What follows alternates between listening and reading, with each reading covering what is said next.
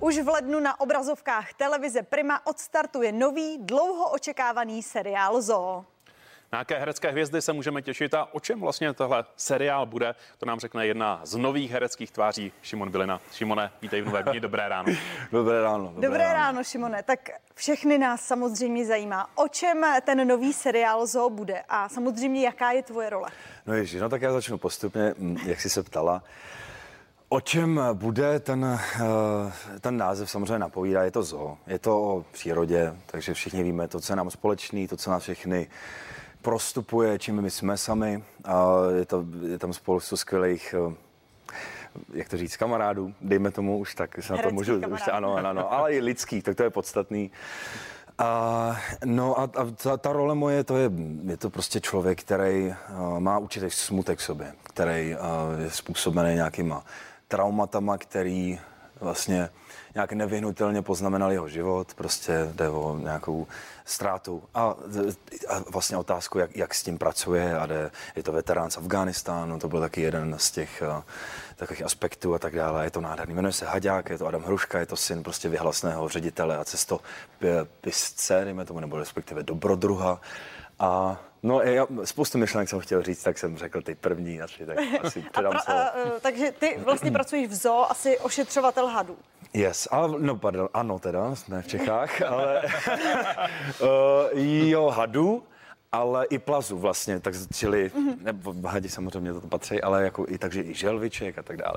To tady vidíme na fotkách, že si ty hry asi musel mít často i v ruce, tak a jaký to po tebe bylo? Eh, mít hada v ruce je nádherný. Asi jako vůbec každý zvíře, ten dotek, vůbec ten, ta přítomnost toho zvířete je vždycky nějakým způsobem podstatná a um, jako je rozeznatelná. Hned to prostě cítíte, že tam je nějaký, nějaký no tak božství, no prostě něčeho, život, je to život. No a, a ten had, ne, ne, ne, ono, ono rozbušilo, rozbušilo se mi srdce. Fakt jako velmi, velmi a byla jednou, tak jako jsem věděl, že se musím uvést nějakého společného rytmu možná s tím hadem a tak jako to bylo jako celý v pohodě, no, prostě krásně. Musel ses na to nějak speciálně připravovat? Přece jenom jak jsem měl často v ruce, tak jak se k němu vlastně jako chovat? Jo, no tak uh, měl jsem tam takový jako rychlo kurz od uh, Martina Smrčka, což je ten haďák tam v té zoo Dvoře Králové, který je úžasný a celý ten stav těch, stav, jako teď se anglický slovíčko, ale snad chápete, celý těch toho Dvora Králové je prostě, jsou to lidi, kteří dělají práci, kterou je vidět, že jim to dává smysl, že prostě ta starost o ty zvířata a vůbec to bytí v souladu prostě s nějakou přírodou,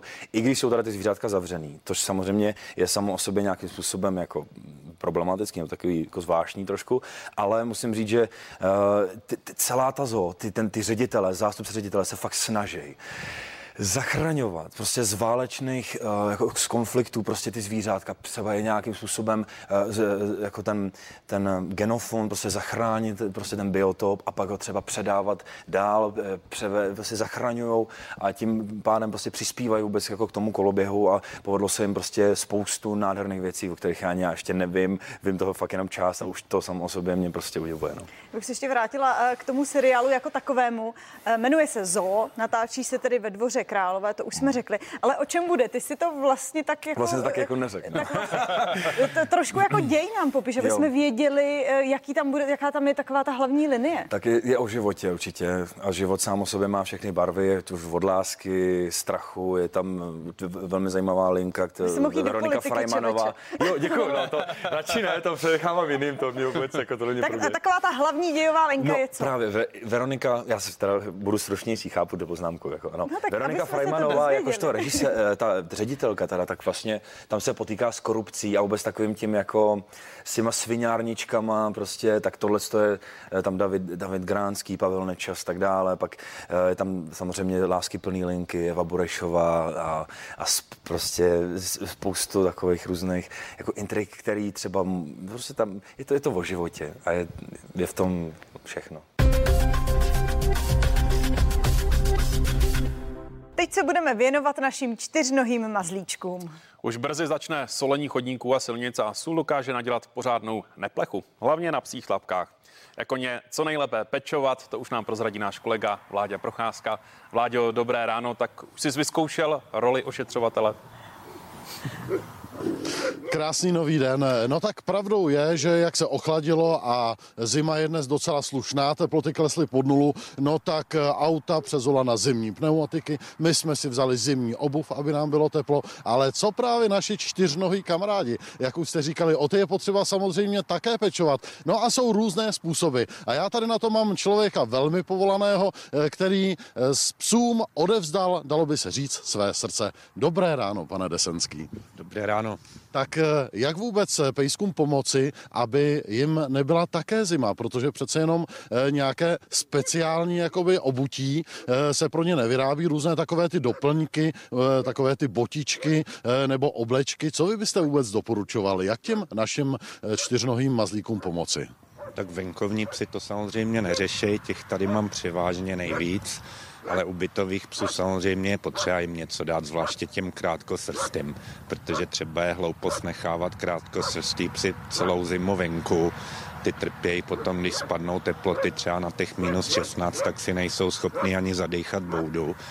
Takže tam to chce pořádně to vyteplit, takže do té boudy dát třeba nějakou slámu, určitě ne seno, to tahá vlhkost a u krátkosrstých domácích psů, který vlastně jsou zvyklí být v teple a nejsou nasrstěný na zimu, tak samozřejmě by to chtělo nějaký obleček, zvláště u těch starších. Ty mladší, ty mají termo, termoregulaci docela v pohodě, ale ty starší už moc ne. Máme tady jednoho z vašich pejsků, to je Sisi. Ne, to je, Sisi je, to je sáruška, ale Sisi je tam vzadu. Tak mají se nějak speciálně ošetřovat třeba pejskům ty tlapky, zastříhávat nebo něčím mazat?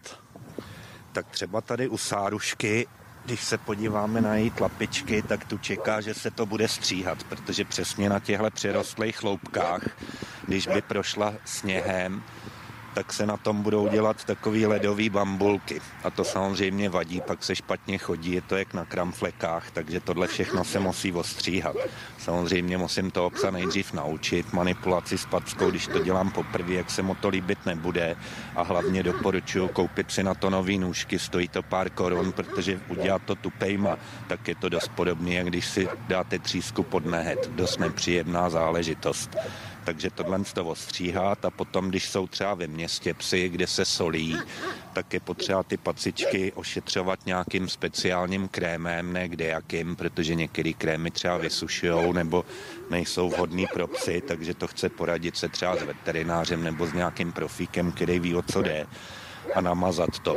A když přijdu zvenku z posoleného nějakého chodníku nebo silnice, tak nejdřív ty pacičky samozřejmě musím umýt a vysušit. A je třeba i nějak speciálně zastříhávat drábky těm pejskům, eh, aby jsme je třeba nestříhli do toho, jak se říká, živého?